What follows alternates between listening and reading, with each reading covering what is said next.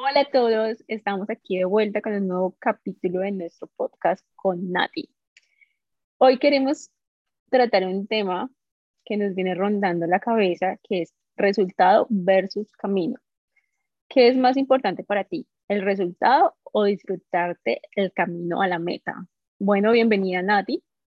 ¿Cómo estás? Hola Pau, ¿cómo estás? Es un gusto para mí que compartamos este día. Estoy muy contenta y el tema de hoy está muy, muy interesante. Claro que sí, Minatis.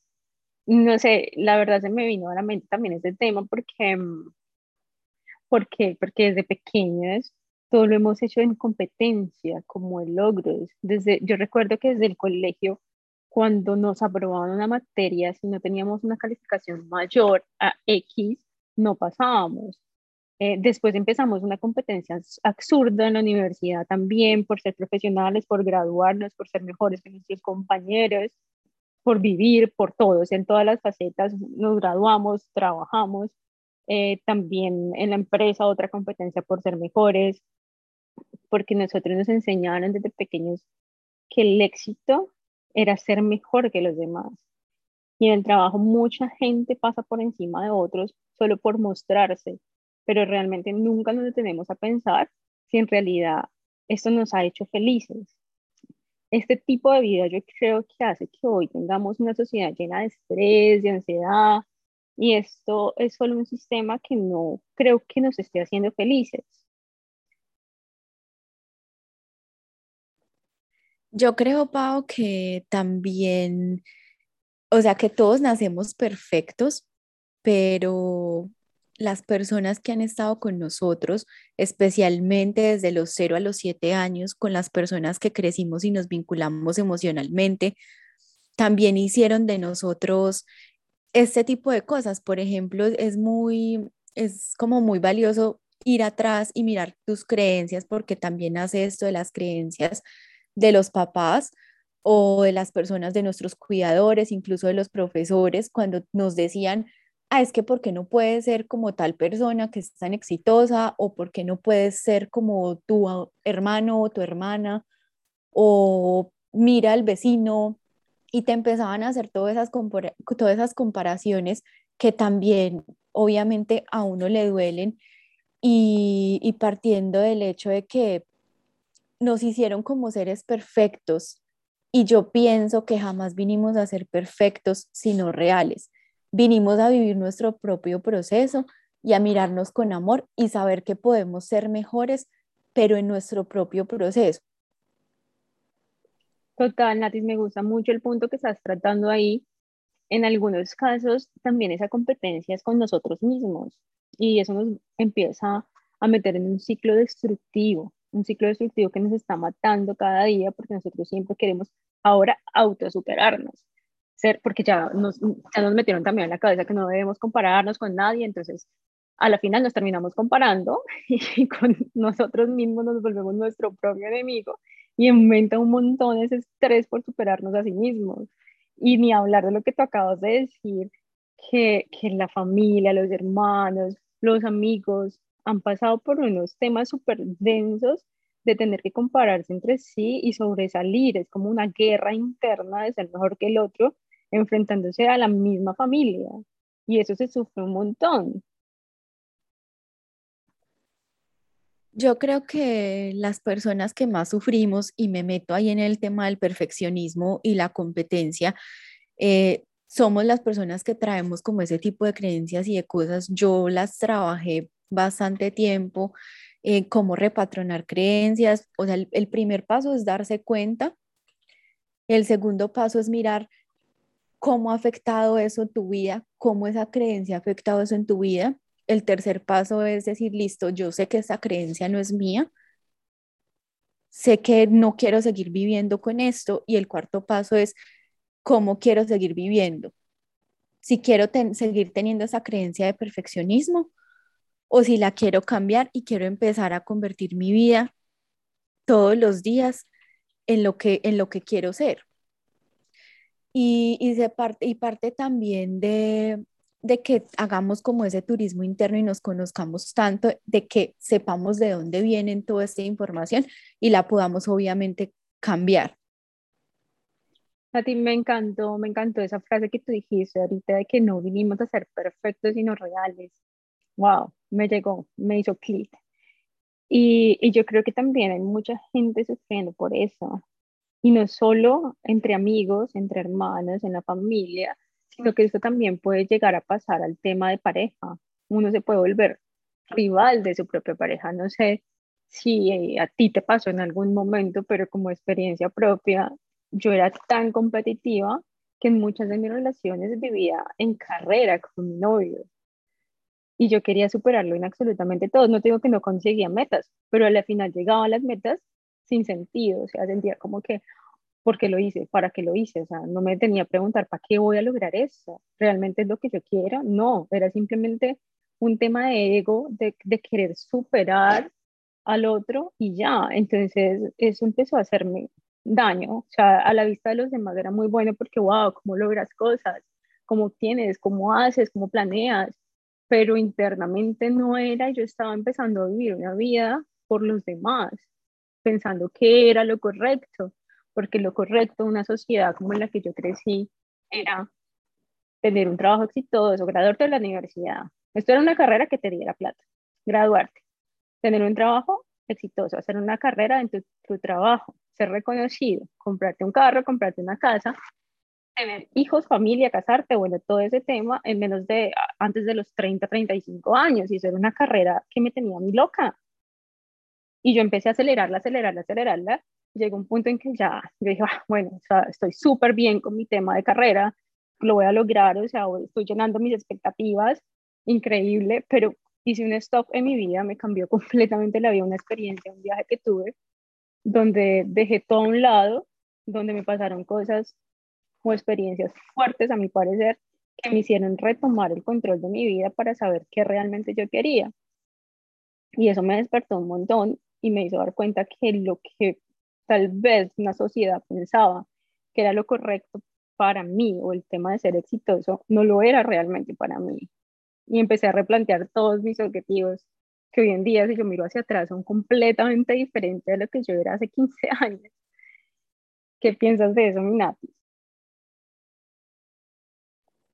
Yo pienso, Pau, que tocaste unos puntos muy importantes y cuando tú decías que es que estamos en constante competencia y sobre todo con las parejas, eh, eso suele pasar mucho, pero yo creo que una relación de pareja más que una relación, es un equipo, es como una empresa, una empresa que también cuidas y que también una empresa debe crecer. ¿Y cómo crecen las empresas? Las empresas crecen con todos sus equipos juntos, trabajando por un objetivo común. Yo creo que cuando tú te unes con tu pareja y tienen ese objetivo en común, si los dos trabajan de la mano por ese mismo objetivo, va a ser mucho más fuerte que si uno trabaja individualmente. Lo que pasa es que a nosotros también, y que también son creencias y cosas, nos enseñaron a ser individualistas y por eso muchas veces se nos dificulta un montón trabajar en equipo, porque no vemos el otro como equipo, sino que vemos el otro como la competencia. Entonces yo creo que partiendo desde, desde esos puntos, muy, muy desde la raíz, se generan un montón de problemas en las empresas, en los puestos de trabajo, incluso con uno mismo. Y yo creo que, que, lo que nos pasa a veces en la vida o esas situaciones tan dolorosas que de pronto a veces vivimos, que me estabas contando que también te cambiaron la vida, son para eso, como para que hagamos ese turismo interno y nos miremos con, e, con amor, con el corazón y redefinamos todo o reconceptualicemos todo lo que nos han metido en la cabeza. Por ejemplo, tú hablabas de redefinir el éxito, redefinir todos estos conceptos y hoy invito a la gente que nos escucha a que sean sus propios conceptos, que son felicidad, que es felicidad para ustedes, que es amor, que es tener una relación, eh, qué significa el éxito, porque todo eso yo creo que es muy personal, porque todos como que nos estandarizaron, pero yo creo que esos conceptos son muy personales y que cada uno los vive de acuerdo a, a lo que tiene en el corazón. Por ejemplo, para mí ser exitosa es poder tener como esa libertad, esa libertad de elección, esa libertad de que yo pueda decir, voy o hoy elijo hacer esto, hoy elijo ir a tal lugar. Tú me contabas en el, en el episodio anterior que para ti libertad era poderte levantar a la hora que quisieras. Y eso entonces, mira cómo cada uno tenemos diferentes conceptos de éxito, obviamente siendo muy respetuosos con los otros, porque nuestra libertad termina donde empieza la libertad del otro. O sea, nosotros en la vida podemos redefinir muchos conceptos, pero también respetando como la individualidad de los otros que viven o que conviven con nosotros. Eh, tocaste también un punto muy importante y es hacer, hacer, hacer y que en un momento te quedaste como, bueno, yo ya chulié todo eso y yo creo que también nos hace infelices porque comenzamos a vivir la vida como si fuera un checklist. O sea, como no, no me estoy disfrutando esta experiencia, sino que, ay, bueno, la hice ya, chuleada, ¿cuál sigue? Entonces la importancia de también de mirar ese camino con amor y honrar el proceso, de decir, este, hice este curso, hice esta carrera, me compré mi apartamento y es honrar tanto ese proceso que cuando tú llegues y digas, lo tengo, fuiste feliz también en su proceso. Y pues obviamente todos los procesos también traen inconformidad y traen ansiedad y traen lágrimas a veces de tristeza, pero también cuando logras tu sueño, porque sabes que tuviste que pasar todo ese proceso, también es como, listo, lo logré, lo agradeces, pero lo que estamos en, en este momento es como en una carrera de quién hace más, quién tiene más y quién chulea más en ese checklist de las cosas que se tienen que tener o que se tienen que hacer. Pero nos estamos, nos estamos como, o la gente se está muriendo, o estamos viviendo como, como si tuviéramos una competencia es competencia con todo. Sí, lo que, lo que te decía es como, por Dios, o sea, viví mucha parte de mi vida corriendo, corriendo, corriendo y ni siquiera sabía el por qué ni para qué lo estaba haciendo, que al despertarme, wow, o sea, como que yo dije, ok, y ahí empecé a, como a, a pensar realmente qué me hacía feliz, ¿sí? Pude dejar botado absolutamente toda una vida que ya llevaba construida, que para la sociedad, para mi familia, para las personas que estaban cerca, era la vida perfecta, como logra esa niña todo esto, ok, qué chévere, yo estaba viendo de las expectativas de los demás y reaccioné también un montón porque yo vivía circunstancias y las pasaba, momentos difíciles y que lo superaba. Entonces yo quería que todo el mundo me dijera, ay, qué bueno, cómo lo hiciste, qué grande, eh, wow, te admiro, te admiro. Y tú repetías la historia y cada vez necesitabas que más gente te admirara hasta que alguien me dijo como, oye, ya basta, creo que fue o sea, alguien familiar, alguien me dijo, ven, ya, estás repitiendo esa historia demasiadas veces, cálmate, ya, hay que superarla, vive una nueva. Y yo dije como. Pues, si todo lo que yo he hecho, ¿cómo no me lo vas a seguir reconociendo? Obviamente son tus triunfos, pero no significa que sea superior a los de los demás. Entonces también es un error que uno empieza a cometer porque uno empieza como a repetir la historia y a repetir y a creer que obviamente es muy valiosa porque pues cada quien es su historia realmente, pero, pero pues obviamente también hay que reconocer que cada ser humano lleva un camino recorrido que también es de mucha valentía y, y que esconde muchas, muchas eh, aprendizajes dentro de, de, cada situación. Nosotros no más por el hecho de estar en un país, Australia, tan lejos de, de nuestra patria, Colombia, eh, nos hace personas similares en muchas de las experiencias. Y no significa que porque yo he logrado un poquito más o me he demorado un poquito menos que el otro en conseguir algo, sea más o que mi proceso sea mejor que el de otra persona. Y eso se ve un montón también en esta sociedad que estamos viviendo hoy en día. El manejo, que también lo mencionaste tú, del tema de las expectativas. Eso me gustaría también como conocer como tu opinión, porque sé que en estas últimas semanas hemos manejado internamente mucho eso y hemos conversado sobre el tema de, de lo que es la expectativa y cómo eso nos puede también acarrear bastante estrés interno para nosotros de querer superar y de querer hacer y de querer mostrar, pero en realidad lo quiero hacer, pero no quiero hacerlo porque me obliguen. Entonces, Nati, cuéntame qué te opinas al respecto al tema de, también de las expectativas que vivimos. Yo creo que primero, eh, todos tenemos las mismas oportunidades en la vida porque todos nacemos con una luz increíble de poder hacer lo que nosotros queramos hacer siempre y cuando seamos luz para el mundo. La gran diferencia está en las decisiones que tomamos cada uno. Y obviamente vienen las creencias, cómo crecimos, eh, cómo miramos el mundo, cómo lo entendemos, etcétera, pero creo que, que todos tenemos las mismas oportunidades de brillar y pues obviamente todos tenemos esos talentos y dones que cada uno debería poner al servicio de la humanidad para que así como que todos vamos sumando. Eh, las expectativas es un tema que me parece muy interesante porque creo que también crecimos un montón con, es que yo espero que tú seas el mejor. Es que yo espero que tú me llames, es que yo espero y espero y todos y todos esperamos de todos.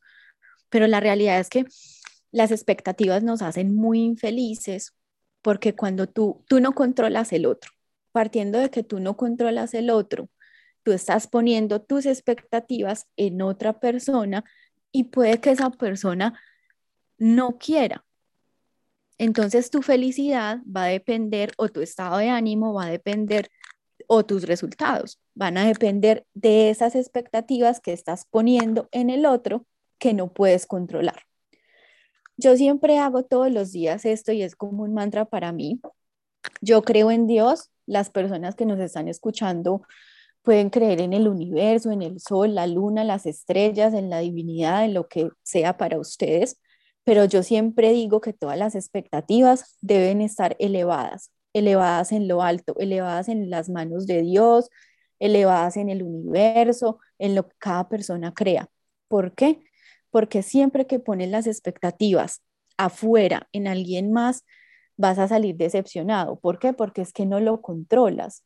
Y como no lo controlas y tampoco sabes qué quiere la otra persona. Esto pasa mucho también con situaciones de, de pareja más que todo, que yo siempre escucho, es que yo esperaba que él me llevara a una cena romántica, es que yo esperaba que él me llamaba, que él me llamara dos veces al día.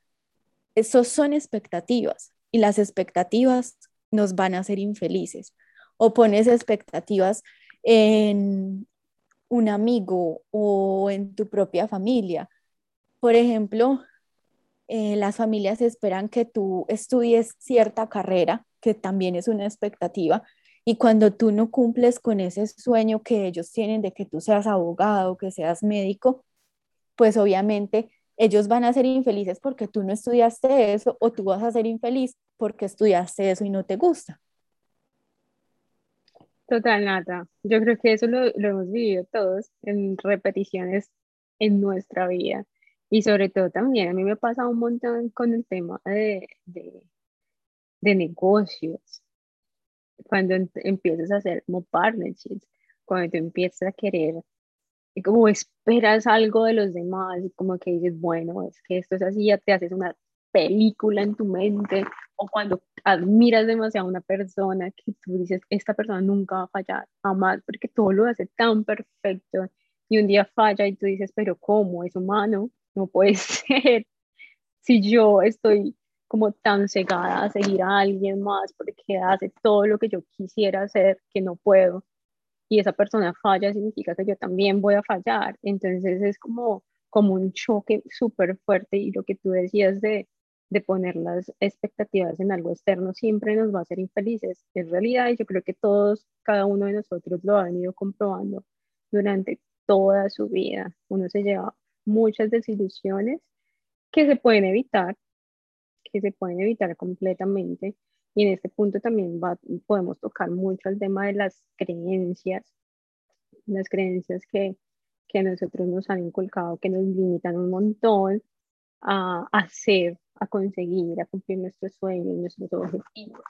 Yo he vivido un montón y ahorita he trabajado hartísimo el tema de creencias, crecí en una familia bastante católica, eh, bastante conservadora, que me inculcó muchísimos valores y que agradezco un montón, que los reconozco, pero, pero que también me generaron muchas limitaciones y muchas creencias limitantes que me ha, me ha tocado empezar a identificar.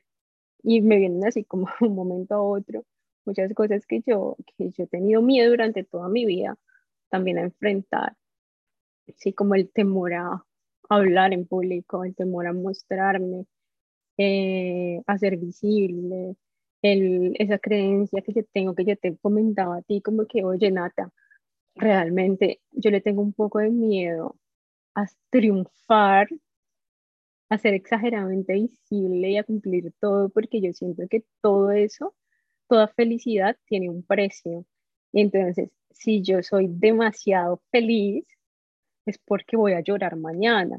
O si es que yo, wow, yo soy famosa o yo realmente impacto, es porque yo tengo que tener una historia de vida de sacrificio, de enfermedad, tengo que haber pasado por un cáncer, sobrevivido, tengo que haber sido abandonada, tuve que haber eh, vivido a violación, a muchas cosas que pueden hacer de mi historia algo llamativo para los otros. Entonces, esa es una creencia limitante que yo pude identificar y que tú me hiciste caer en cuenta como que, oye, analízala porque hay un problema que no siempre tiene que ser así.